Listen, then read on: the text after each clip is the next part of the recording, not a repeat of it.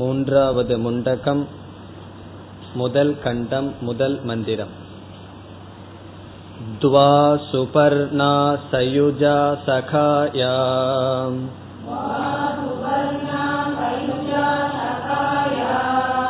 சமானம் விருக்ஷம் பரிஷஸ்வஜாதே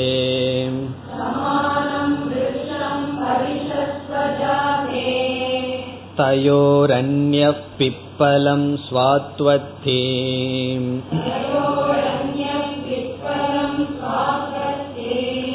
அனஷ்ணனன்யோ அபிசாகசீதே.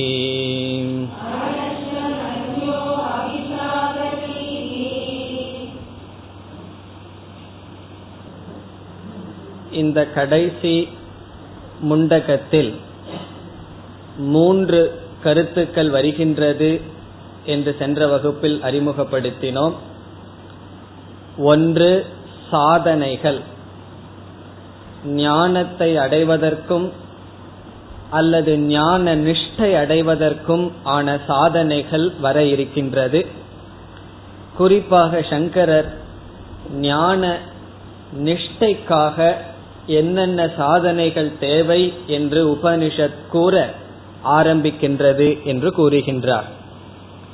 பிறகு பிரயோஜனம், பலம் வர இருக்கின்றது. இந்த ஜீவ பிரம்ம ஐக்கிய ஞானத்தினால் என்ன பலன் அடையப்படுகின்றது என்று வர இருக்கின்றது. இறுதியாக ஜீவ ஈஸ்வர ஐக்கிய ஞானம் வர இருக்கின்றது. ஆகவே சாதனைகள், பலம், ஜீவேஸ்வர ஐக்கிய ஞானம், இவைகளை நாம் பார்க்க இருக்கின்றோம்.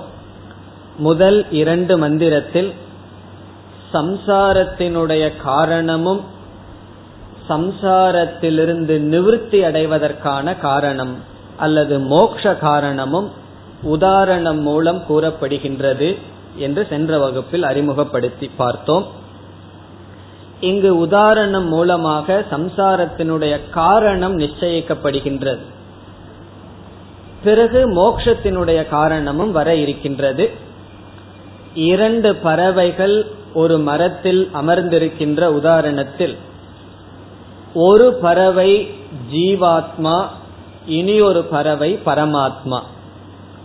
ஜீவாத்மா பரமாத்மா என்கின்ற இரண்டு பறவைகள் சரீரம் என்கின்ற மரத்தில் அமர்ந்துள்ளது. இரண்டு பறவைகள் ஒரு மரம். மரமாக சொல்லப்படுவது நம்முடைய சரீரம். அந்த மரத்தில் அமர்ந்துள்ள இரண்டு பறவைகள் என்பது ஒன்று ஜீவாத்மா, இனி ஒன்று பரமாத்மா. அதைத்தான் முதல் வரியில் சொல்லப்படுகின்றது. இப்பொழுது மந்திரத்திற்குள் செல்வோம். துவா சுபர்ணா சயுஜா சகாயா. இங்கு துவா என்றால் துவௌ இரண்டு. துவா என்பது துவௌ இரண்டு. சுபர்ணா என்றால் சுபர்ணௌ இரண்டு பறவைகள். பர்ணக என்றால் இறகுகள்.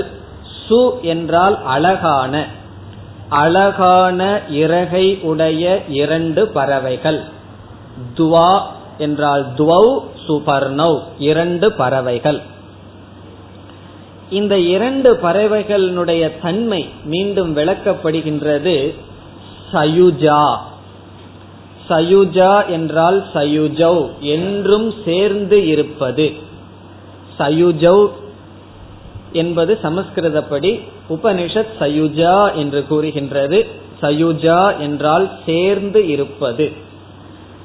இப்ப இரண்டு அழகான இறகை உடைய பறவைகள், அதனுடைய தன்மை என்ன? சயுஜௌ என்றும் சேர்ந்தே இருப்பது. அது எப்படி இரண்டு பறவைகள் என்றும் சேர்ந்து இருக்க முடியும் என்றால், இங்கு இரண்டு பறவைகள் எதற்கு உதாரணமாக சொல்லப்படுகின்றது? ஒன்று பரமாத்மா, இனி ஒன்று ஜீவாத்மா. இங்கு பரமாத்மா ஞான சொரூபம், சைத்தன்ய சொரூபம், சித் சொரூபம்.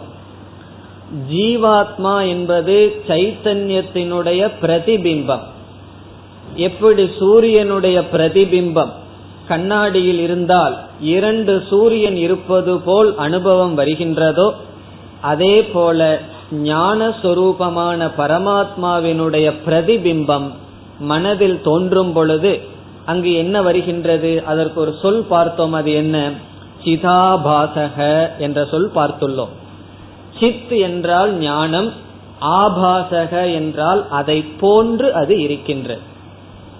நம்முடைய முகமானது கண்ணாடியில் இருந்தால் கண்ணாடியில் இருக்கின்ற முகத்துக்கு என்ன சொல்லலாம்? முகாபாசகன்னு சொல்லலாம். முகத்தினுடைய ஆபாசம், சமஸ்கிருதத்தில் ஆபாசம் என்றால் அதை போன்று காட்சியளிக்கிறது. ஆகவே முகாபாசத்தை போல் சைத்தன்யத்தினுடைய ஆபாசம் அந்த கரணத்தில் இருக்கின்றது. இந்த மனமும் சைத்தன்யத்தினுடைய பிரதிபிம்பமும் சேர்ந்து ஜீவாத்மா என்று சொல்கின்றோம். இப்பொழுது நம்முடைய முகத்தையும் கண்ணாடியில் இருக்கின்ற முகத்தையும் நம்மால் பிரிக்க முடியுமா? பிரிக்கவே முடியாது. இந்த முகமும் அந்த முகமும் சயுஜா என்றும் சேர்ந்தே இருக்கும். அதே போல ஜீவாத்மாவும் பரமாத்மாவையும் பிரிக்க முடியாது என்றால் அதற்கு காரணம் ஜீவாத்மா பரமாத்மாவை சார்ந்து இருக்கின்ற. என்னைக்கு ஒரு பொருளை பிரிக்க முடியாதுன்னா டிபெண்டன்ட், சார்ந்து இருப்பதை பிரிக்க முடியாது. இங்கு ஜீவாத்மாவானது பரமாத்மாவை சார்ந்து இருப்பதால் பரமாத்மாவிலிருந்து வேறாக அது இல்லாத காரணத்தினால் சயுஜா. சயுஜா என்றால் சேர்ந்து இருக்கின்றது. ஆகவே நமக்கு இரண்டு பறவை அப்படிங்கறதிலிருந்து குழப்பம் வந்து விடக்கூடாது. ஏன்னா சில பேர் இந்த வாக்கியத்தை எடுத்துக்கொண்டு ஜீவாத்மா வேறு பரமாத்மா வேறு என்ற சித்தாந்தத்திற்கு கருத்துக்கு வருகிறார்கள். ஒரு உதாரணத்தை சொல்லி நம்ம என்னைக்குமே ஒரு சித்தாந்தம் அல்லது ஒரு முடிவை நாம் சொல்லக்கூடாது. உதாரணத்திலிருந்து என்ன விவக்ஷிதம், என்ன கூற வருகிறார்கள் என்பதை புரிந்து கொள்ள வேண்டும். ஆகவே இரண்டு பறவை ஜீவாத்மா பரமாத்மா என்று வேறுபடுத்துவதற்காக கூறப்படவில்லை. நாம சரியா இதற்கு பொருள்படுத்தினால் இரண்டு பறவை என்பதிலிருந்து அத்வைதம் சித்திக்கின்றது. எப்படி சயுஜான்னு சொல்வதிலிருந்து, இரண்டு பறவைகளை பிரிக்க முடியாது என்று சொல்வதிலிருந்து ஒரு பறவை சத்தியமானது, ஒரு பறவை மித்யா. அதாவது பிம்பம் பிரதிபிம்பம், இந்த பிம்பத்தையும் பிரதிபிம்பத்தையும் பிரிக்க முடியாதது போல இங்கு இருக்கின்ற பறவைகள் சயுஜா என்றும் சேர்ந்தே இருப்பது. சில பேர் சேர்ந்து இருப்பார்கள். வீட்டுல வந்து ரெண்டு பேர் சேர்ந்து இருக்கலாம், எப்ப பார்த்தாலும் தகராடோர் இருக்கலாமே. ஆனா இங்க எப்படி இருக்குன்னா சகாயா. சகாயா என்றால் நண்பர்கள். சகாயோ நண்பர்கள். ரெண்டு பேர்த்துக்கு பகைமை இல்லை அப்படின்னு அர்த்தம். சேர்ந்திருப்பது ரேர். அப்படி சேர்ந்திருந்தா சில பேர் பிராரப்தத்தினால சேர்ந்திருக்கலாமே. அப்படி இல்லாமல் சகாயா. சகாயா என்றால் நண்பர்கள். இப்ப ரெண்டு பேர் நண்பர்களாக இருக்கிறார்கள் என்றால் அதற்கு என்ன நிபந்தனை, கண்டிஷன் என்ன? ரெண்டு பேர்த்தினுடைய குணநலங்கள் ஒத்து போயிருக்கணும். சாமான்யமான குணங்கள் இருந்தால்தான் ரெண்டு பேர் நண்பர்களாக இருப்பார்கள். ஒருவருடைய குணம் ஒன்று, ஒருவருடைய சிந்தனை ஒன்று, இனி ஒருவருடைய கான்செப்ட் சிந்தனை ஒன்றுனா சேர்ந்து இருக்க மாட்டார்கள். ஆகவே நண்பர்கள் என்று சொல்லும் பொழுதே சாமான்யமான குணங்கள் இருக்கணும். அவருக்கும் எனக்கும் நட்பு இருக்கின்றது என்றால் எந்தெந்த விதத்துல சாமான்யம் இருக்கின்றது, ஒற்றுமை. இங்க இரண்டு பறவைகளுக்கும் ஒற்றுமை என்னவென்றால் இந்த ஒரே சரீரத்தில் வெளிப்படுதல், ஒரே இடத்தில் அபிவக்தி என்கின்றார் சங்கரர். அபிவக்தி காரணம். இந்த ஒரே சரீரத்தில் ஜீவாத்மாவும் வெளிப்படுகின்றார், இந்த ஒரே சரீரத்தில் பரமாத்மாவும் ஈஸ்வரனும் வெளிப்படுகின்றார். ஆகவே ஒரே இடத்தில் வெளிப்படுகின்ற சாமான்யத்தினால் சகாயா இரண்டும் நண்பர்கள் என்று உபச்சாரமாக சொல்லப்படுகின்றது. இப்ப முதல் வரி எல்லாம் அந்த பறவைக்கு உதாரணம், பறவைக்கு விளக்கம்.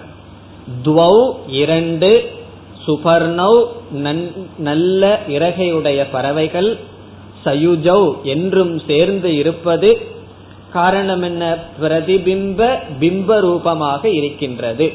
இப்ப இந்த மந்திரத்தை எப்படி புரிஞ்சிட்டோம்னா நமக்கு தப்பு வராதுன்னு சொன்னா, இரண்டு பறவைகள் என்பது ஒன்று பிம்பம், இனி ஒன்று பிரதிபிம்பம். ஒன்று முகம், இனி ஒன்று முகத்தினுடைய தோற்றம் கண்ணாடியில். அதே போல ஒன்று ஈஸ்வரன் ஞான சொரூபம், இனி ஒன்று அதனுடைய பிரதிபிம்பம். இப்படிப்பட்ட சயுஜௌ சகாயவ், ஒரே சரீரத்தில் அறியக்கூடிய இரண்டு பறவைகள். இந்த இரண்டு பறவைகள் எங்கு இருக்கின்றது?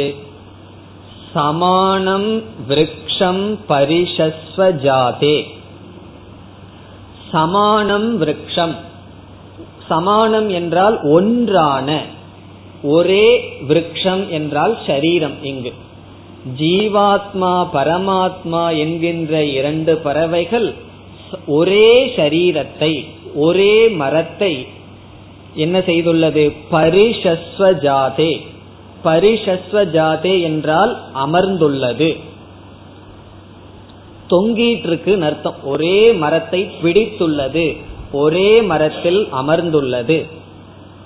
இப்ப இரண்டு பறவைகள் ஒரே மரத்தில் அமர்ந்துள்ளது. இப்ப நம்ம தாஷ்டாந்தத்துக்கு வந்தோம் அப்படின்னா, ஜீவாத்மாவும் பரமாத்மாவும் ஒரே சரீரத்தில் வெளிப்படுகின்றார்கள், ஒரே சரீரத்தில் இருக்கின்றார். இனி மூன்றாவது வரியில் இந்த பறவைகளுக்குள்ள வேற்றுமை சொல்லப்படுகின்றது. இந்த ரெண்டு பறவைகளுக்கும் ஒற்றுமையும் இருக்கு, வேற்றுமையும் இருக்கு. ஒற்றுமை என்னவென்றால் சகாயம், இரண்டுக்கும் ஒற்றுமை ஒரே சரீரத்தில் வெளிப்படுவது. ஆனால் இந்த இரண்டு பறவைகள் வேறு ஒரு கோணத்தில் முழுமையாக வேறுபடுகின்றது. எதனுடைய கோணம் என்றால், ஜீவன் ஈஸ்வரன் என்ற இரண்டு பறவைகள் இதே சரீரத்தில் வெளிப்பட்டாலும் ஒரு பறவை சம்சாரியாகவும் இனியொரு பறவை முக்த சொரூபத்தை உடையதாகவும் இருக்கின்றது. இப்ப ரெண்டு பேர்த்துக்குள்ள வேறுபாடு என்ன? ஒன்று சம்சாரி, இனி ஒன்று முக்தன். இங்கு சம்சாரியாக இருப்பது ஜீவன் என்ற பறவை, முக்தி சொரூபமாக இருப்பது ஈஸ்வரன் என்கின்ற பறவை. அதற்கு காரணம் சொல்லப்படுகின்றது. ஆகவே இந்த மந்திரத்தில் சம்சாரத்தினுடைய காரணம் சொல்லப்படுகின்றது. என்ன சம்சாரத்தினுடைய காரணம்?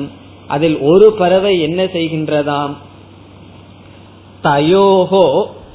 தயோகோ என்றால் அந்த இரண்டு பறவைகளில், அந்த இரண்டு பறவைகளில் அந்யக. அந்யக என்றால் வேறொன்று. இங்கு ஜீவாத்மாவான பறவை பிப்பலம் சுவாது அத்தி. அத்தி என்றால் சுவைக்கின்றது, சாப்பிடுகின்றது. எதை சாப்பிடுகின்றது? பிப்பலம். பிப்பலம் என்றால் மரத்தினுடைய பழத்தை, ஃப்ரூட்ஸ். மரத்தினுடைய பழங்களை, பழத்தை அத்தி ஒரு பறவையானது சுவைத்து கொண்டிருக்கின்றது. அது எப்படி சுவைக்குதான்? சுவாது. சுவாது அத்தி. சுவாது என்றால் மெய்மறந்து சுவைத்து கொண்டிருக்கின்றது, முழுமையாக. நிமக்னக அடுத்த மந்திரத்தில் சொல்ல போற, அதில் மூழ்கி சுவைக்கின்றது, நன்கு சுவைக்கின்றது. சில பேர் எல்லாம் அப்படி சாப்பிடுவார்கள், தன்னை மறந்து மெய்மறந்து கண்ணை மூடி சாப்பிடுவார்கள். காரணம் என்ன? அவ்வளவு தூரம் ஒவ்வொரு பதார்த்தத்தையும் ரசித்து சாப்பிடுவார்கள். சில பேர்த்துக்கு சாப்பிட்றதுல ஒரு விருப்பம் இருக்காது, எதையோ நினைச்சிட்டு எதையோ சாப்பிட்டு சென்று விடுவார்கள். சில பேர்த்துக்கு அப்படி இல்லை.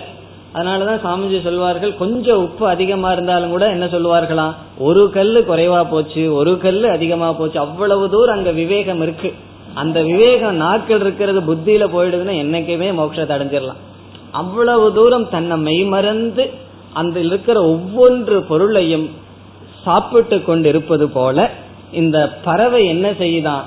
மரத்தில் இருக்கின்ற பழங்களை தன்னை மறந்து சுவைத்து கொண்டு இருக்கின்ற. அதாவது அந்த பறவையினுடைய மனசுல அந்த அனுபவம் தான் இருக்கே தவிர மரம் நான்கிறதெல்லாம் கிடையாது. அந்த சுவையிலேயே தன் மயங்கி இருக்கின்றது. அதுதான் சுவாது என்ற வார்த்தை காட்டுகின்றது. சுவாது அத்தி. எதை? பிப்பலம். பிப்பலம் என்றால் பலம். இது மரத்தினுடைய பலம். இனி ஜீவனுடைய விஷயத்துல எப்படி நாம் பொருள் எடுத்துக்கொள்ள வேண்டும்? ஜீவாத்மா பரமாத்மா இரண்டும் இந்த சரீரத்தில் இருந்து கொண்டு என்ன செய்கின்றது? ஜீவாத்மாவானவன் கர்ம பலனை அனுபவிக்கின்றான். அந்த பிப்பலம்ங்கிறதுக்கு உதாரணம் கர்ம பலன், பாபம் புண்ணியம், தர்மம் அதர்மம் என்கின்ற கர்ம பலன். அப்படிப்பட்ட கர்ம பலனை என்ன செய்கின்றான்? சுவாது அத்தி, தன்னை மறந்து கர்ம பலனை அனுபவித்து கொண்டிருக்கின்றான். இப்ப ஒரு பறவை பழங்களை சாப்பிட்டு இருக்கும் பொழுது அந்த பறவையினுடைய மனசுல எப்படி உணர்வு வரும்? அதுக்கு பிடிச்ச பழமா இருந்தா சந்தோஷப்படும், அதுக்கு பறவைக்கு பிடிக்காத இருந்தா அது துக்கப்படும். அதே போல நம்ம கர்ம பலனை எப்படி அனுபவிப்போம்? சில கர்ம பலனை அனுபவிக்கும் போது ரொம்ப சந்தோஷமா அனுபவிப்போம், சில கர்ம பலனை அனுபவிக்கும் பொழுது அது கசப்பாக இருக்கும். ஆகவே இங்கு பலம்னு சொன்னா சுவைன்னு மட்டும் எடுத்துக்க கூடாது, சுகதுக்கம் இரண்டும், சுவையும் கசப்பும். அதே போல சுகதுக்கம் என்கின்ற பலனை அனுபவித்துக் கொண்டு இருக்கின்றான் ஜீவாத்மா. இந்த ஜீவாத்மா கர்ம பலனை அனுபவிக்கும் பொழுது பரமாத்மா என்ன செய்து கொண்டிருக்கின்றார்? அதுதான் முக்கியம். அந்யக அனஷ்ணன், கடைசி வரி அனஷ்ணன் அந்யக. அந்யக என்றால் பரமாத்மா ரூபமான வேறொரு பறவை. அனஷ்ணன் சாப்பிடாமல், அனஷ்ணன் சன் சாப்பிடாமல், கர்ம பலனை அனுபவிக்காமல். கர்ம பலனை அனுபவிக்காமல் என்ன செய்கின்றது? அபிச்சாகசீதி. அபிச்சாகசீதி என்றால் கேவலம் பஷ்யதி, பார்த்து கொண்டிருக்கின்றது, சாட்சியாக அமர்ந்துள்ளது. அபிச்சாகசீதி என்றால் பார்த்து கொண்டு மட்டும் இருக்கின்றது, சாட்சியாக மட்டும் இருக்கின்றது. ஆகவே ஜீவாத்மா என்பவன் சுகம் துக்கம் என்கின்ற பலனை அனுபவித்துக் கொண்டிருக்கின்றான். பரமாத்மா அல்லது ஈஸ்வரன் சாட்சியாக இருக்கின்றார். இதுதான் இந்த மந்திரத்தில் சொல்ல வருகின்ற கருத்து. இப்ப இதிலிருந்து நம்ம என்ன கருத்தை நம்ம புரிந்து கொள்ள வேண்டும்? சம்சாரத்துக்கு காரணம் அனுபவித்தல், சுகதுக்கத்தை அனுபவித்தல். இப்ப சுகதுக்கத்தை நாம் ஒரு பிரயோஜனமா அனுபவிக்கிறோம்னு சொன்னா அந்த சுகதுக்கத்தை நாம் ஈட்டியுள்ளோம். ஆகவே கர்த்திருவம் போக்திருத்துவம் சம்சாரம். இப்ப சம்சாரத்துக்கு காரணம் என்ன? நாம் கர்த்தாவாக இருத்தல் போக்தாவாக இருத்தல் தான் சம்சாரம். நாம் கர்மத்தை செய்து கர்ம பலனை அனுபவித்தல் சம்சாரம். அது எப்படி கர்த்திருவம் போக்திருத்துவம் சம்சாரத்துக்கு காரணம் என்று சொல்கிறீர்கள் என்றால், இங்கு சம்சாரத்தை அனுபவிக்காத பறவை என்ன செய்கின்றது என்றால் அபிச்சாக சீதி, அது ஒன்றும் செய்வதில்லை, சாட்சியாக இருக்கின்றது. ஆகவே கர்த்தாவாகவும் போக்தாவாகவும் இல்லாத ஒரு பறவை சம்சாரத்தை உடையதாக இல்லை என்றால் சம்சாரத்துக்கு காரணம் கர்த்திருவம் போக்திருத்துவம். பிறகு இந்த கருத்து அடுத்த மந்திரத்தில் விளக்கப்படுகின்றது. இந்த இரண்டு மந்திரமும் சேர்ந்துதான் சம்சாரத்துக்கு காரணம் மோட்ச காரணம் இரண்டும் சொல்லப்படுகின்றது. அதே சமயத்தில் ஜீவனும் பிரம்மனும் இந்த இருவருக்கும் உள்ள சம்பந்தம் பிம்பம் பிரதிபிம்பம் என்ற கருத்தும் இதில் விளக்கப்படுகின்றது. இப்ப இந்த மந்திரத்தில் ஜீவாத்மா பரமாத்மா என்ற இரண்டு ஒரே சரீரத்தில் வெளிப்படுகின்றது. அதில் ஜீவாத்மா சம்சாரியாக இருக்கின்றான். கர்ம பலனை செய்து கர்ம பலனை அனுபவிப்பதன் மூலமாக பரமாத்மா அல்லது ஈஸ்வரன் சாட்சியாக இருக்கின்றார். இதுவரை இங்கு கூறப்பட்டது. இனி இரண்டாவது மந்திரம். சமானே விருக்ஷே புருஷோ நிமக்னஹ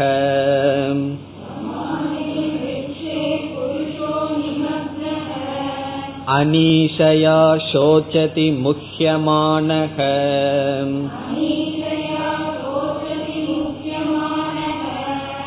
ஜுஷ்டம் யதா பஷ்யத்யன்யமீஷமஸ்ய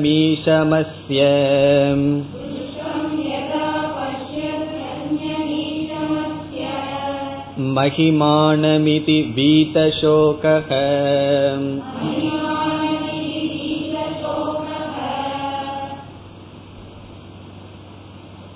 இந்த மந்திரத்தில் சுவைக்கின்ற பறவையாகிய ஜீவாத்மாவின் நிலை என்ன, சுவைக்கின்ற பறவையாகிய ஜீவாத்மாவினுடைய நிலை என்ன என்று கூறப்படுகிறது. முதல் மந்திரத்தில் ஜீவாத்மா பழங்களை சுவைக்கின்றான், பரமாத்மா சுவைப்பதில்லை என்று மட்டும் சொல்லப்பட்டது. இங்கு சுவைக்கின்ற பறவையின், அதாவது ஜீவாத்மாவினுடைய நிலை என்ன என்று வர்ணிக்கப்படுகின்றது. இது முதல் கருத்து. பிறகு இதே மந்திரத்தில் வருகின்ற இரண்டாவது கருத்து, எப்பொழுது அந்த சம்சாரத்திலிருந்து விடுதலை ஜீவாத்மா அடைகின்றான் என்று வருகின்றது. இப்ப முதல் கருத்து சுவைக்கின்ற ஜீவாத்மாவினுடைய நிலை என்ன என்று சொல்லப்படும். அந்த நிலை என்னன்னு சொன்னா அந்த நிலைதான் சம்சாரம். ஆகவே சம்சாரத்தை வர்ணிக்கப்படுகின்றது. பிறகு இரண்டாவது, அப்படிப்பட்ட சம்சாரத்திலிருந்து எப்பொழுது ஜீவன் விடுதலை அடைகின்றான் என்ற கருத்து வருகின்றது. இப்பொழுது முதல் வரிக்கு செல்வோம். முதல் இரண்டு வரியில் அந்த ஜீவாத்மாவினுடைய நிலை வர்ணிக்கப்படுகின்றது. சமானே விருக்ஷே புருஷக நிமக்னக. இங்கு புருஷக என்றால் சம்சாரியான ஜீவாத்மா. புருஷக என்ற சொல்லுக்கு சம்சாரியான ஜீவாத்மா. ஏன்னா உபனிஷத்துல புருஷகங்கிற சொல் பல இடங்கள்ல பல அர்த்தத்துல பயன்படுத்தப்படும். புருஷ ஏவ இதம் சர்வம், புருஷனே அனைத்துமாக இருக்கின்றான்னு சொல்லும் பொழுது அது நிர்குண பிரம்மத்தை குறிக்கும், ஈஸ்வரனை குறிக்கலாம். இந்த இடத்தில் புருஷக என்றால் சம்சாரி. இந்த புருஷனான ஜீவன் என்ன ஆகிவிட்டான்? நிமக்னக. நிமக்னக என்றால் மூழ்கிவிட்டான் என்று பொருள்.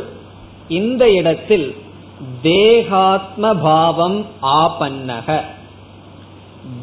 ஷரீரத்தை நான் என்கின்ற எண்ணத்தில் விழுந்து விட்டான், ஷரீரத்தை நான் என்று கிரகித்து விட்டான். இப்ப நிமக்னக என்றால் அவன் எதில் மூழ்கிவிட்டான்? இந்த உடலை நான் என்கின்ற எண்ணத்துள் மூழ்கிவிட்டான். தேகாத்ம பாவம் ஆபன்னக பிராப்தக, ஷரீரத்தை நான் என்கின்ற பாவனையில் மூழ்கி இருக்கின்றான். நிமக்னக சன், அவ்விதம் அவன் மூழ்கிவிட்டான். அது எப்படிப்பட்ட ஷரீரம்? முதல் சொல் சமானே விருக்ஷே, சமானமான இந்த விருட்சத்தில். இங்க விருட்சம் என்றால் ஷரீரம். இந்த ஷரீரத்தில் அவன் மூழ்கிவிட்டான். சங்கரர் காரணம் எல்லாம் சொல்ற, ஏன் இந்த உடலை போய் விருட்சம்னு சொல்லப்படுகின்றது என்றால், இந்த விருட்சம் ஒரே நாள் போல இனி ஒரு நாள் இருக்காது, அது மாறிக்கொண்டே இருக்கும். ஆகவே மாறிக்கொண்டே இருக்கின்ற இந்த ஷரீரத்தை விருட்சமாக சொல்லப்படுகின்றது. பிறகு இந்த உடலை விருட்சமா சொல்றதுக்கு இனி ஒரு காரணம் உண்டு. பறவைகள் உல்லாசமா சுத்திட்டே இருக்கும், பறந்துட்டே இருக்கும். ஒரு இடத்துல ஓய்வா இருந்து ஏதாவது சாப்பிடணும்னா பறந்துட்டு இருக்க சாப்பிட முடியுமோ? ஒரு மரத்துல அமர்ந்துதான் அது ஏதாவது சாப்பிட முடியும். அதே போல இந்த ஜீவாத்மா ஒவ்வொரு லோகத்துக்கும் டிராவல் பண்ணிட்டு இருக்கான். ஒவ்வொரு லோகத்துக்கும் போயிருக்கிற ஜீவாத்மா ஒரு இடத்துல இருந்துதான் பாப புண்ணியத்தை அனுபவிக்க முடியும் என்றால் அந்த இருக்கின்ற இடம் ஷரீரம். அதனால நம்ம ஒண்ணு பார்த்திருக்கோம், ஷரீரத்துக்கு ஒரு லட்சணம் போக ஆயத்தனம்னு படிச்சிருக்கோம். இந்த போகத்திற்கு சாதனமாக இந்த ஷரீரம் இருக்கின்றது. இப்ப இந்த உடல் இல்லைன்னு வச்சுக்குவோம், போகத்தை நாம் அனுபவிக்க முடியாது. ஆகவே போகத்தை அனுபவிக்க பறவை எப்படி ஒரு பொருளை சாப்பிட விருட்சம் காரணம் ஆசிரியமாக இருக்கின்றதோ, அதே போல இந்த ஜீவனுக்கு சம்சாரத்தை அனுபவிப்பதற்கு இந்த ஷரீரம் காரணமாக ஆசிரியமாக இருக்கின்றது. ஆசிரியம் என்றால் ஆதாரம்.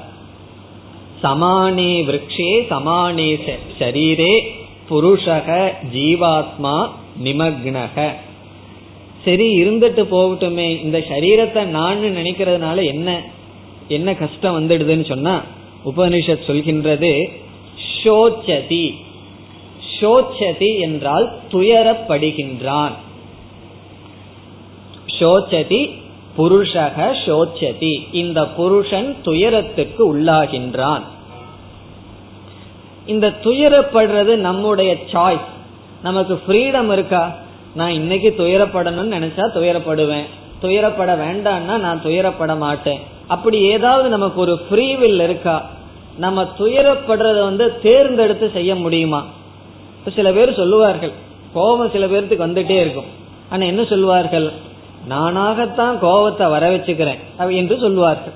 இப்ப கோபம்ங்கிறது நம்மளாக வர வச்சுக்கிறதா, பொறாமை அப்படிங்கிறது நம்மளாக வர வச்சுக்கிறதா, அல்லது ஹெல்ப்லெஸ்ஸா வேற வழி இல்லாம நம்ம செய்யறோமா, நம்ம வாழ்க்கையில சந்திக்கிற துயரமெல்லாம் நம்ம தேர்ந்தெடுக்கிறதா, அல்லது வேற வழி இல்லாம துயரம் நமக்கு வருதான்னு சொன்னா இந்த உபனிஷத் சொல்லுது, எந்த மூடனும் கூட துயரத்தை தேர்ந்தெடுக்க மாட்டார். எனக்கு துயரம் வேணும்னு யாருமே தேர்ந்தெடுக்க மாட்டார்கள். இப்ப வாழ்க்கையில எப்பெல்லாம் துயரப்படுகின்றோமோ அப்பெல்லாம் நம்முடைய நிலை என்னன்னா அனீஷயா சோச்சதி. அனீஷா என்றால் வேறு வழி இல்லாமல், ஹெல்ப்லெஸ்லி அப்படின்னு அர்த்தம், வேறு வழி இல்லாமல் தவிர்க்க முடியாமல் என்று பொருள்.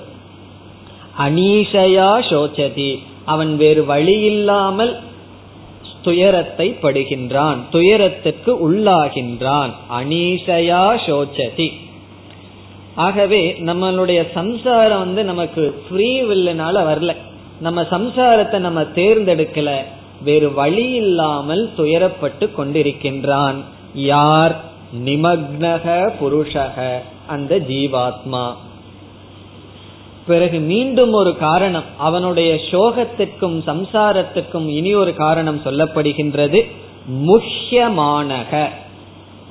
முக்கியமானக என்றால் மோகத்தில் ஆழ்ந்தவனாக, அவன் மோகத்திற்குள் உட்பட்டுள்ளான். மோகம் என்றால் என்ன? ஒரு பொருளுக்கு எவ்வளவு மதிப்பு இருக்கின்றதோ அந்த மதிப்புக்கு மேல நம்ம மதிப்பு கொடுத்தோம்னா அதற்கு பேர் மோகம். மோகத்தினுடைய லட்சணம் என்னவென்றால், ஒரு பொருளினுடைய விலை அவ்வளவுதான், ஆனா அந்த விலைக்கு மேல அந்த பொருளை கொடுத்து நம்ம வாங்கறதுக்கு தயாரா இருந்தோம் அப்படின்னா அதுக்கு பேர் தான் மோகம் அப்படின்னு அர்த்தம். சில பேர் இந்த சினிமா எல்லாம் புதுசா ரிலீஸ் ஆச்சுன்னா என்ன செய்வாங்க தெரியுமோ, ஒரு 10 ரூபா டிக்கெட்டை 100 ரூபா கொடுத்து வாங்கி போற ஆளுக்கு உண்டு.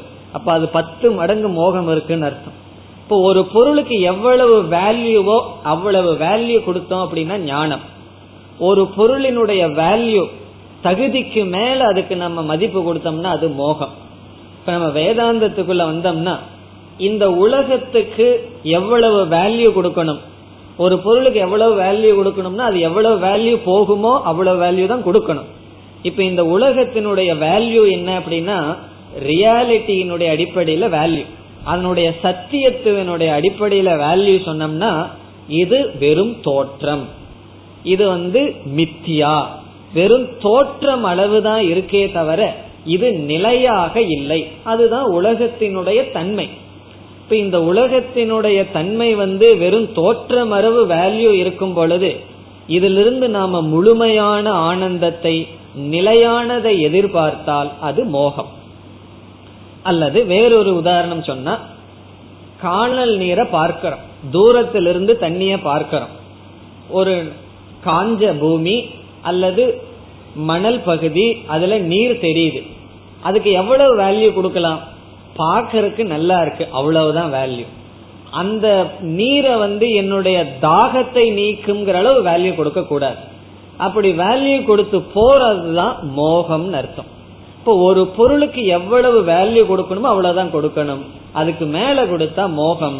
இந்த உலகம் வந்து காணல் நீரை போற தூரத்துல இருந்து பாக்குற அளவுதான் நல்லா இருக்கு, அது பக்கத்துல போயிட்டோம் அப்படின்னா அது சம்சாரம். ஒரு ஸ்லோகம் இருக்கு, தூரதக பர்வதக ரம்யாகா. இந்த பர்வதங்கள் எல்லாம் மலைய தூரத்துல இருந்து பார்த்தா நல்லா இருக்கு, ரொம்ப பக்கத்துல போய் பார்த்தா அது அவ்வளவு நல்லா இருக்காது.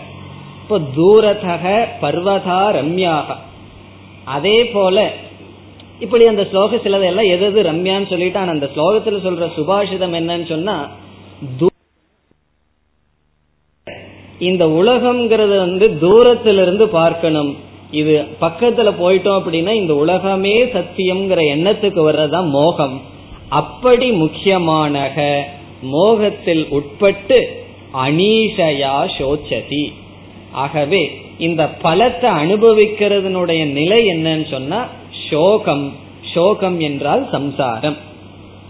நம்ம சோகம்னு சொன்னா கண்ணுல தண்ணி வர்ற வரைக்கும் அல்லது தலையில கையை அடிச்சுட்டு அழுகிறதுங்கிறது சோகம் அல்ல.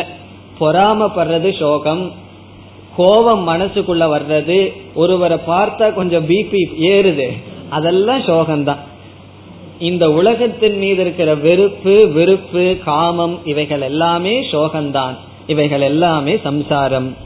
இனி கடைசி இரண்டு வரியில் இரண்டாவது கருத்து, இந்த சோகத்திலிருந்து எப்பொழுது விடுதலை அடைகின்றான்.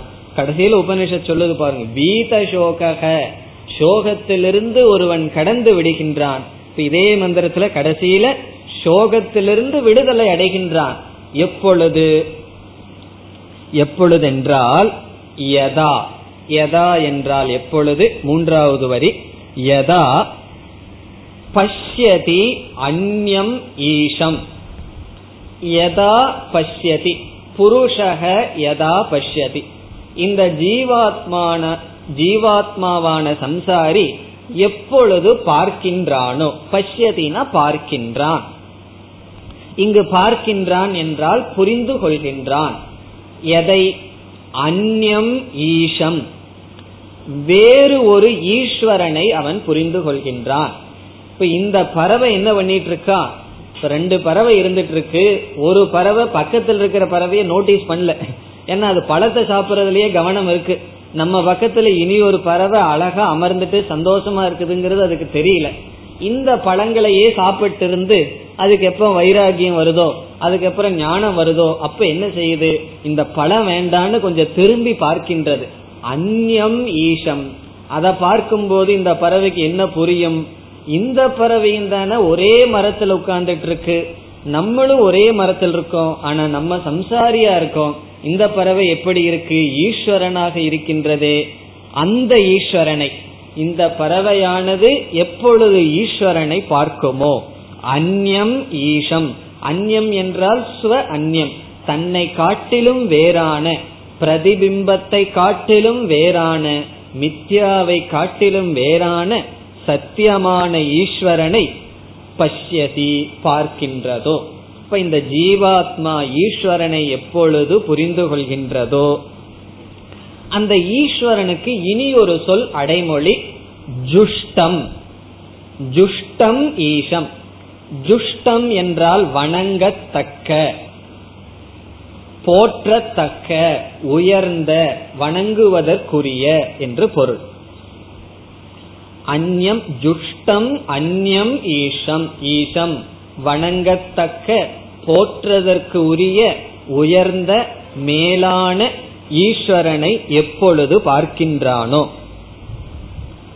இப்ப ஈஸ்வரனை மட்டும் பார்த்தோம் அப்படின்னு வச்சுக்குவோம், இது வந்து பகுதி ஞானம், பாதி ஞானம்.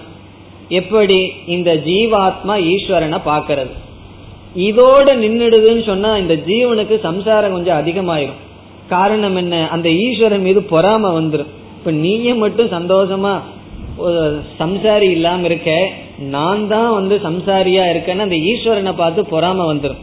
இப்ப ஈஸ்வரனை வந்து முக்த சுரூபன், ஈஸ்வரன் எல்லாத்தையும் கடந்தவர்னு சொன்னா என்ன கேள்வி கேட்கிறார்கள் பலர். இப்ப அப்படிப்பட்ட ஈஸ்வரன் எதுக்கு நம்மளை கஷ்டப்பட்டு இந்த சம்சாரத்துக்குள்ள இருக்க வைக்கிறான், ஈஸ்வரன் சுயநலவாதி அப்படிங்கறதெல்லாம் வரும். ஆகவே அந்த ஈஸ்வரனை இந்த பறவை எப்படி புரிந்து கொள்ள வேண்டும் என்றால் அஸ்ய மகிமானம்.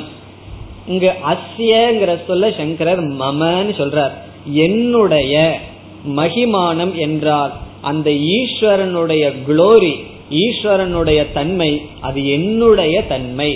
மம மகிமானம் என்றால் அந்த ஈஸ்வரனை தன்னிடமிருந்து வேறில்லாமல் புரிந்து கொள்கின்றான் என்று பொருள்.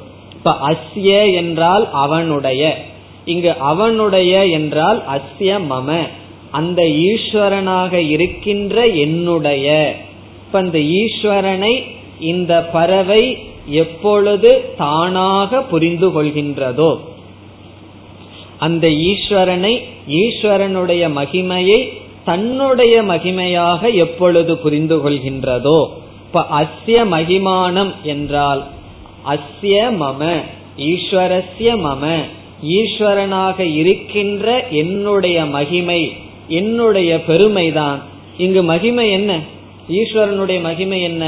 அசம்சாரியாக இருத்தல், சம்சாரத்தை அடையாமல் இருத்தல், பிறகு இந்த பிரபஞ்சத்துக்கு ஆதாரமாக அசங்கமாக இருத்தல். அப்படிப்பட்ட மகிமை என்னிடமிருந்து வேறில்லாத ஈஸ்வரனுடையது என்று யதா பஷ்யதி யதா அவகச்சதி, எப்பொழுது புரிந்து கொள்கின்றானோ அப்பொழுதே என்ன ஆகின்றான்? வீத சோகஹ பவதி, சோகத்திலிருந்து விடுதலை அடைகின்றான். இங்கேயும் அனீஷையாங்கிற வார்த்தையை சேர்த்துக்கலாம். அனீஷையா வீத சோகஹ பவதி. அதுக்கப்புறம் கஷ்டப்படணும்னு நினைச்சாலுமே முடியாது. ஞானம் வந்ததுக்கு அப்புறம் யாராவது வார்த்தையை எடுத்துட்டு நம்ம துக்கப்படலாம்னா முடியாது. ஞானம் வர்றதுக்கு முன்னாடி ஒவ்வொருத்தருடைய வார்த்தையும் நம்மளையே புண்படுத்திட்டு இருக்கோம். அவன் அப்படி சொல்லிட்டான், இப்படி சொல்லிட்டான். சில பேர் 15 வருஷத்துக்கு முன்னாடி நான் கல்யாணத்துக்கு வந்தப்ப நீ என்ன இப்படி சொன்ன அப்படின்னு சொல்லுவார். அவ்வளவு தூரம் நம்ம சம்சாரத்தை மனசுல வச்சிட்டு இருக்கோம். ஞானம் வந்ததுக்கு அப்புறம் என்ன ஆகும்னா அனீசையா வீத சோக பவதி, ஹெல்ப்லெஸ்லி லிபரேட்டட், வேறு வழி இல்லாமல் அவன் என்ன ஆகின்றான்? சோகத்தை கடந்தவன் ஆகின்றான். ஆகவே இந்த உதாரணத்தின் மூலமாக நமக்கு கிடைக்கின்ற கருத்து என்ன? ரெண்டு பறவையெல்லாம் நம்ம மறந்துடுவோம். பறவை மரத்தையெல்லாம் விட்டுட்டு ஜீவாத்மா பரமாத்மா, இதில் ஜீவாத்மா சம்சாரியாக இருக்கின்றான். அதற்கு காரணம் கர்த்தாவாக போக்தாவாக இருத்தல், இந்த ஷரீரத்தை நான் என்று மூழ்கி இருத்தல். அதனால் வேறு வழி இல்லாமல் துயரப்பட்டு கொண்டிருக்கின்றான். ஆனால் எப்பொழுது தன்னை பரமாத்மாவாக உணர்கின்றானோ அப்பொழுது சோகத்தை கடந்தவன் ஆகின்றான். இனி மூன்றாவது மந்திரம். யதா பஷ்ய பஷ்யதே ருக்மவர்ணம்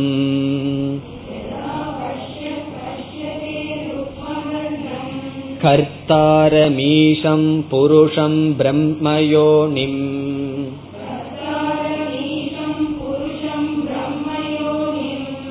ததா வித்வான் புண்ணியபாபே விதூய.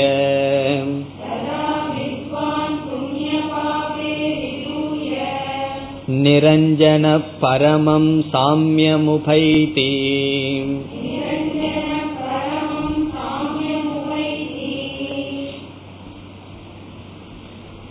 மூன்று நான்கு இந்த இரண்டு மந்திரங்களில் ஞான பலம் வருகின்றது.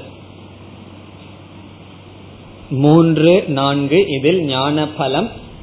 ஞான பலனை ஆசிரியர் கூறும் பொழுதே எப்படிப்பட்ட ஞானம் என்றும் கூறுகின்றார்.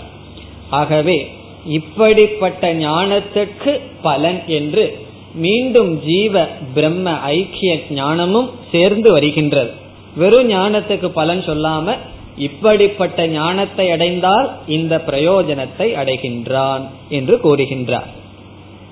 இப்ப ஏற்கனவே வீத சோக பவதினு பிரயோஜனம் சொல்லியாச்சேன்னு சொன்னா உபனிஷத் விதவிதமாக பிரயோஜனத்தை கோரும். அதற்கு காரணம் எல்லாம் நம்ம பார்த்திருக்கோம்.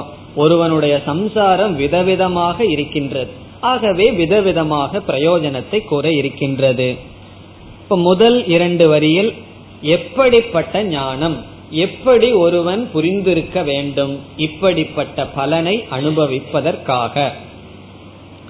யதா, யதா என்றால் எப்பொழுது, எப்பொழுது பஷ்யக, பஷ்யக என்றால் விவேகி, விவேகத்தை உடையவன், பார்ப்பவன் அர்த்தம். பஷ்யகன்னு சொன்னா பார்ப்பவன், திரஷ்டா.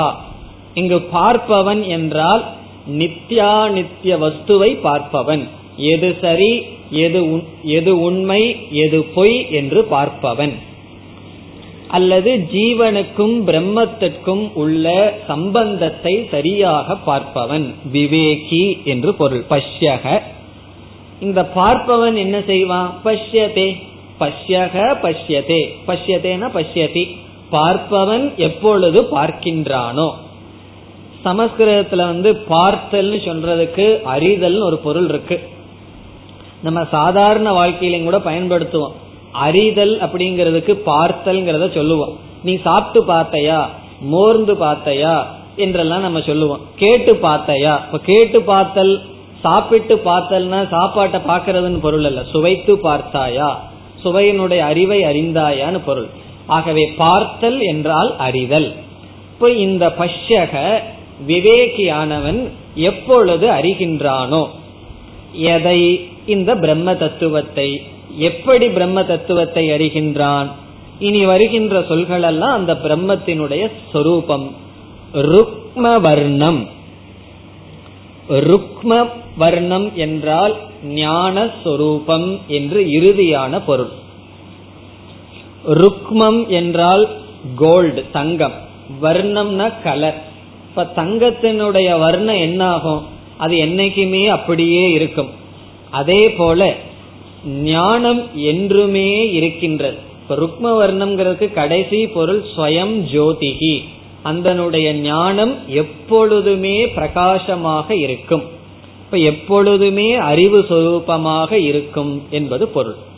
ருக்ம வர்ணம் சைத்தன்ய சொரூபம்.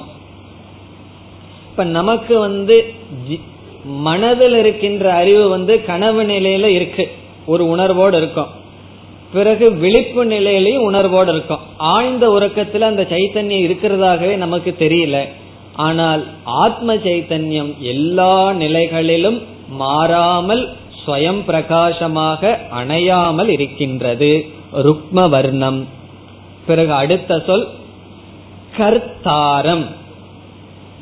இங்கு கர்த்தாரம்ங்கிற வார்த்தைக்கு முன்னாடி, சொல்லுக்கு முன்னாடி இனி ஒரு சொல்ல சேர்த்திக்கணும், ஜெகத் கர்த்தாரம். ஜெகத்தினுடைய கர்த்தாவை, ஜெகத்தை படைத்தவரை, இந்த ஜெகத்தை தோற்றுவித்தவரை ஜெகத் கர்த்தாரம். ஜெகதக கர்த்தாரம், ஜெகத்தினுடைய கர்த்தாவை. ருக்ம வர்ணம்ங்கிறது ஜீவனை சொல்லுது. அதாவது எவன், இந்த ஜீவாத்மா. அந்த ஜீவாத்மா யார்? ஜெகத் கர்த்தாரம், இந்த ஜெகத்துக்கு காரணமாக இருப்பவர், சைத்தன்ய சொரூபமாக இருப்பவரை, இந்த ஜெகத்தை தோற்றுவித்தவரை. இந்த ஜெகத்தை தோற்றுவிச்சுட்டு அவர் என்ன பண்ணிட்டு இருக்காருன்னா, ஈஷம், இந்த ஜெகத்துக்கு ஈஸ்வரனாக இருப்பவர்.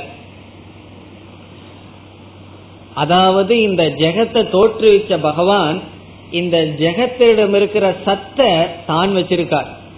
இந்த உலகத்துல எத்தனையோ பொருள் இருக்கு, அந்த பொருள் இருக்கிற சத்து இருத்தலை எடுத்துட்டோம் அப்படின்னா அங்க பொருள் என்ன இருக்கு? அங்க ஒண்ணுமே இருக்காது. ஆகவே இப்ப மைக்குன்னு இருக்கு, இந்த மைக்கிடம் இருத்தல்ங்கிறத நான் வாங்கிட்டா அங்க என்ன இருக்க போகுது? மைக் இருக்குன்னு சொல்லக்கூடாது. அந்த இருத்தல் இல்லாம மைக்கு இருக்கும்னு சொன்னாலும் கூட அங்க ஒரு இருக்குங்கிறது வந்துடும். ஆகவே சத் சுரூபமாக இந்த உலகத்தை ஆட்டுவித்து கொண்டிருக்கின்றார். இப்ப ஈஷம்னு சொன்னா தான் சத்தாக இருந்து கொண்டு அனைத்தையும் தன்னை சார்ந்து இருப்பதாக வைத்திருக்கின்றார், ஈஷம். பிறகு புருஷம். இப்ப இந்த இடத்துல புருஷம்ங்கிற சொல்லுக்கு பூர்ணத்துவாத், பிரம்ம பரம்பொருள் அர்த்தம். இப்ப போன மந்திரத்துல புருஷம்னு சொன்ன சம்சாரி, இந்த இடத்துல புருஷகன்னு சொன்ன பிரம்ம அல்லது பரம்பொருள். புருஷம் பூர்ணமாக இருப்பவரை. பிறகு அடுத்த சொல் பிரம்மயோனிம். பிரம்மயோனிம்ங்கிறதுக்கு இரண்டு பொருள் இருக்கின்றது. ஒன்று பிரம்ம என்றால் பரம்பொருள், யோனி என்றால் காரணம்.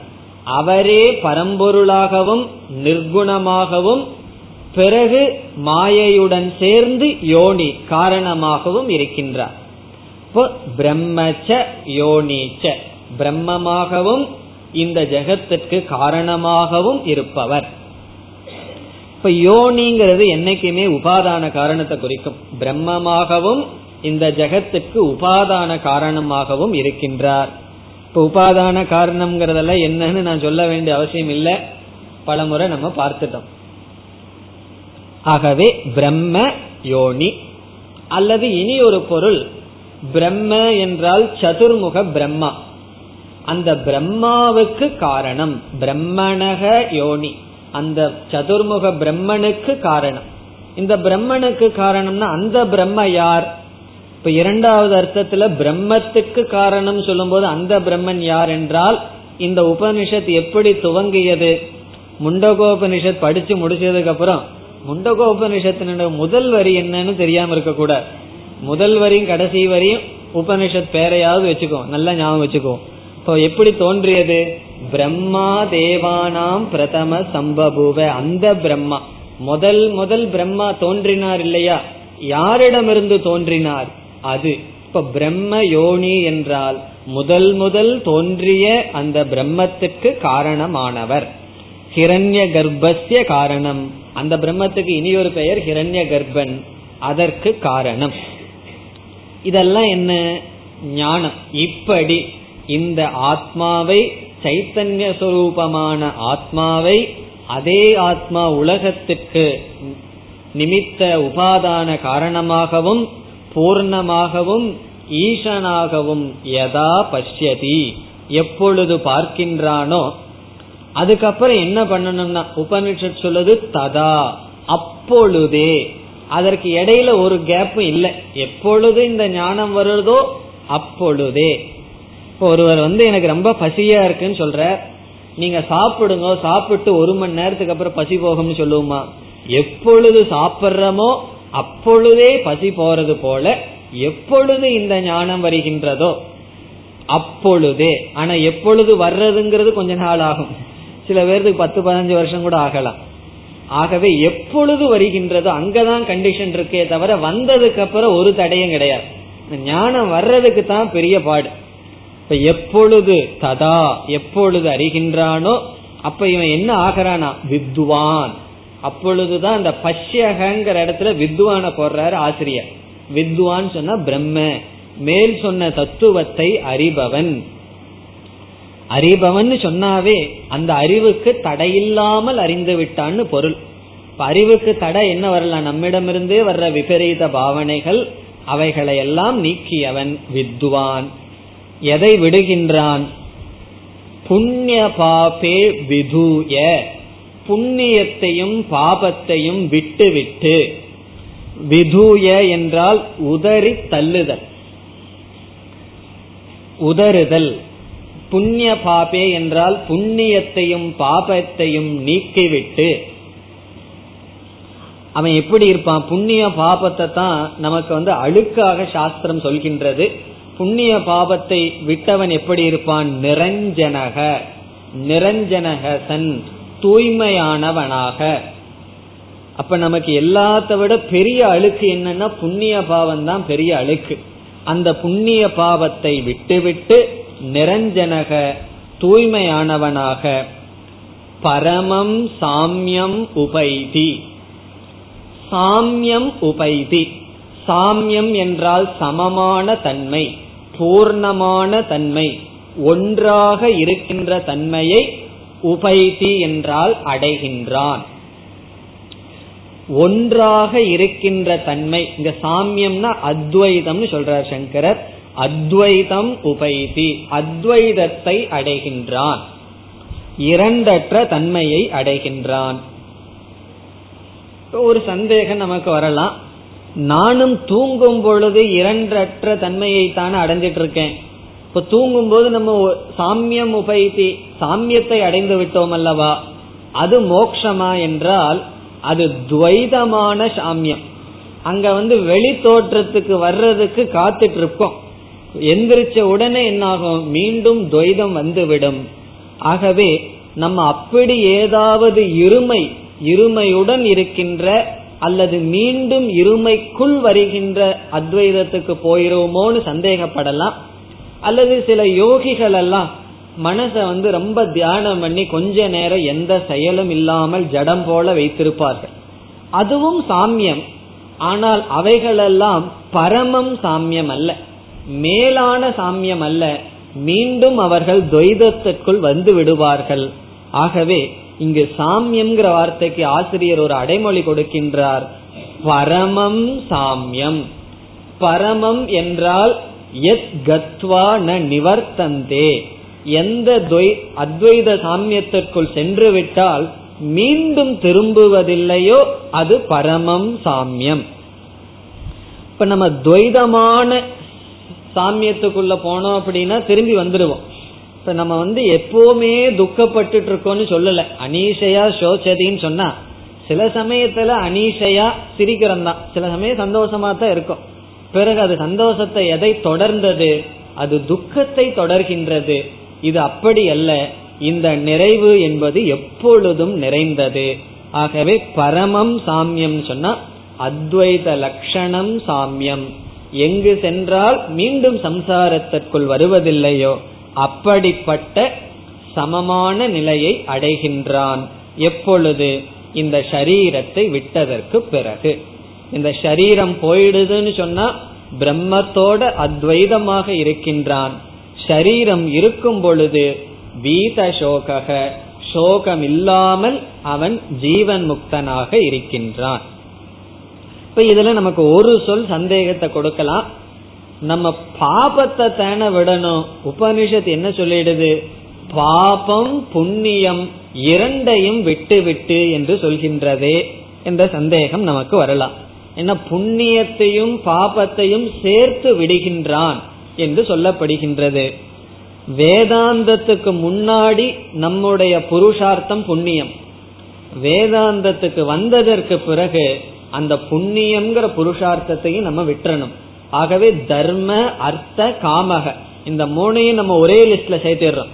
அதுல முதல்ல தர்மகனா புண்ணியம். ஆகவே சாஸ்திரத்தினுடைய திருஷ்டியில புண்ணியத்துக்கும் பாவத்துக்கும் வேறுபாடே கிடையாது, ரெண்டும் சாமியம்தான், இரண்டும் ஒன்று. எப்படி புண்ணியமும் பாபமும் வேறில்லை என்றால் இந்த இரண்டினுடைய காரணம் அஜ்ஞானம். புண்ணியமும் நம்ம அஜ்ஞானத்துலதான் சம்பாரிச்சிருக்கோம், பாபத்தையும் அஜ்ஞானத்துலதான் சம்பாரிச்சிருக்கோம். ஆகவே அஜ்ஞானத்துல சம்பாரிச்சிருக்கோம்னா சரீரத்துல அபிமானம் வச்சு புண்ணியத்தை சம்பாரிச்சிருக்கோம், சரீரத்துல அபிமானம் வைத்து பாபத்தை ஈட்டியுள்ளோம். இந்த அஜ்ஞானத்திலிருந்து வந்தது அஜ்ஞானத்தை நீக்காது. அந்த காலத்துல உதாரணம் சொல்லுவார்கள், நான் அந்த காலத்துலன்னு சொல்லணும்.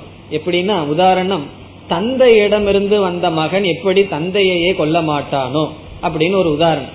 இந்த காலத்து அரசர்கள் பரம்பரையெல்லாம் அந்த காலத்துல பார்த்தோம்னா மகன் அப்பாவை கொண்டுட்டு ஆட்சிக்கு வர்றான். ஆனா சாதாரணமா எப்படி தன்னிடமிருந்தே வந்தவன் தனக்கு நாசத்தை செய்ய மாட்டான்ங்கிற உதாரணப்படி அறியாமையிலிருந்து தோன்றிய புண்ணியம் அறியாமையை நீக்காது. ஆகவே புண்ணியமும் பாபமும் ஒன்றுதான், சமான காரணத்துவார், சமமான காரணமான அறியாமையிலிருந்து வந்தது. இது சாஸ்திர திருஷ்டியா நம்ம கொடுக்கிற பதில். நம்ம பிராக்டிக்கலா அனுபவத்துல இதுக்கு அர்த்தம் சொல்லணும்னு சொன்னா புண்ணியம் நமக்கு என்ன செய்யும்? நமக்கு விதவிதமான சுகத்தை கொடுக்கிற பொருளை கொண்டு வந்து நிறுத்தும். இப்ப துக்கத்தை கொடுக்கிற பொருளை நிறுத்தினாவது பகவான நினைக்கிறதுக்கு கொஞ்சம் சான்ஸ் இருக்கு. துக்கம் வருதே பகவானே நினைப்போம். நம்ம சுத்தி எல்லாமே சுகமான பொருள் வந்தது அப்படின்னா கண்டிப்பா பகவான நினைக்க மாட்டோம். அதனாலதான் மனித லோகத்துலதான் மோட்சத்தை அடையிறதுக்கு நல்ல வாய்ப்பு. தேவலோகத்துல போனோம்னா எல்லாமே ஆர்டரா இருக்கும், ஒரு துக்கமும் கிடையாது, பகவான நம்ம மறந்துடுவோம். ஆகவே இந்த புண்ணியம் சுகத்தை கொடுக்கும், சுகம் நம்மை பகிர்முகமாக்கும், ஆத்மாவிடமிருந்து நம்முடைய கவனத்தை திருப்பிவிடும். ஆகவே புண்ணியம் பாபம் எவ்வளவு தூரம் நமக்கு மோட்சத்துக்கு தடையோ அவ்வளவு தூரம் புண்ணியமும் நமக்கு மோட்சத்துக்கு தடை. அது நமக்கு வைராகியத்தை கொடுக்காது அல்லது முமுட்சுத்துவத்தை கொடுக்காது. அதனாலதான் குந்தி தேவி பகவான் கிட்ட எனக்கு துக்கத்தை கொடுன்னு வரம் கேட்டாலாம். காரணம் என்ன? துக்கத்துலதான் நான் உன்னை நினைச்சிட்டு இருக்கேன், சுகம் வரும்போதெல்லாம் உன்னை நான் மறந்துடுறேன் என்று கேட்டது போல புண்ணியமும் பாபமும் வேதாந்த திருஷ்டியில ஒண்ணுதான். அத லௌகிக விஷயத்திலேயோ தர்ம விஷயத்திலேயோ நம்ம ஒன்னாக்க கூடாது. வேதாந்தத்தினுடைய திருஷ்டியில் ஒன்று, இரண்டும் சம்சார காரணத்துவார், இரண்டும் சம்சாரத்துக்கு காரணம். அப்படிப்பட்ட பாபத்தையும் புண்ணியத்தையும் விட்டுவிட்டு அவன் அத்வைதமான மோட்சத்தை அடைகின்றான் என்று சொல்லப்படுகின்றது. இனி அடுத்த மந்திரத்திலும் ஞான பலன், அதற்கு பிறகுதான் சாதனைகள் வர இருக்கின்றது. அவைகளை அடுத்த வகுப்பில் பார்ப்போம்.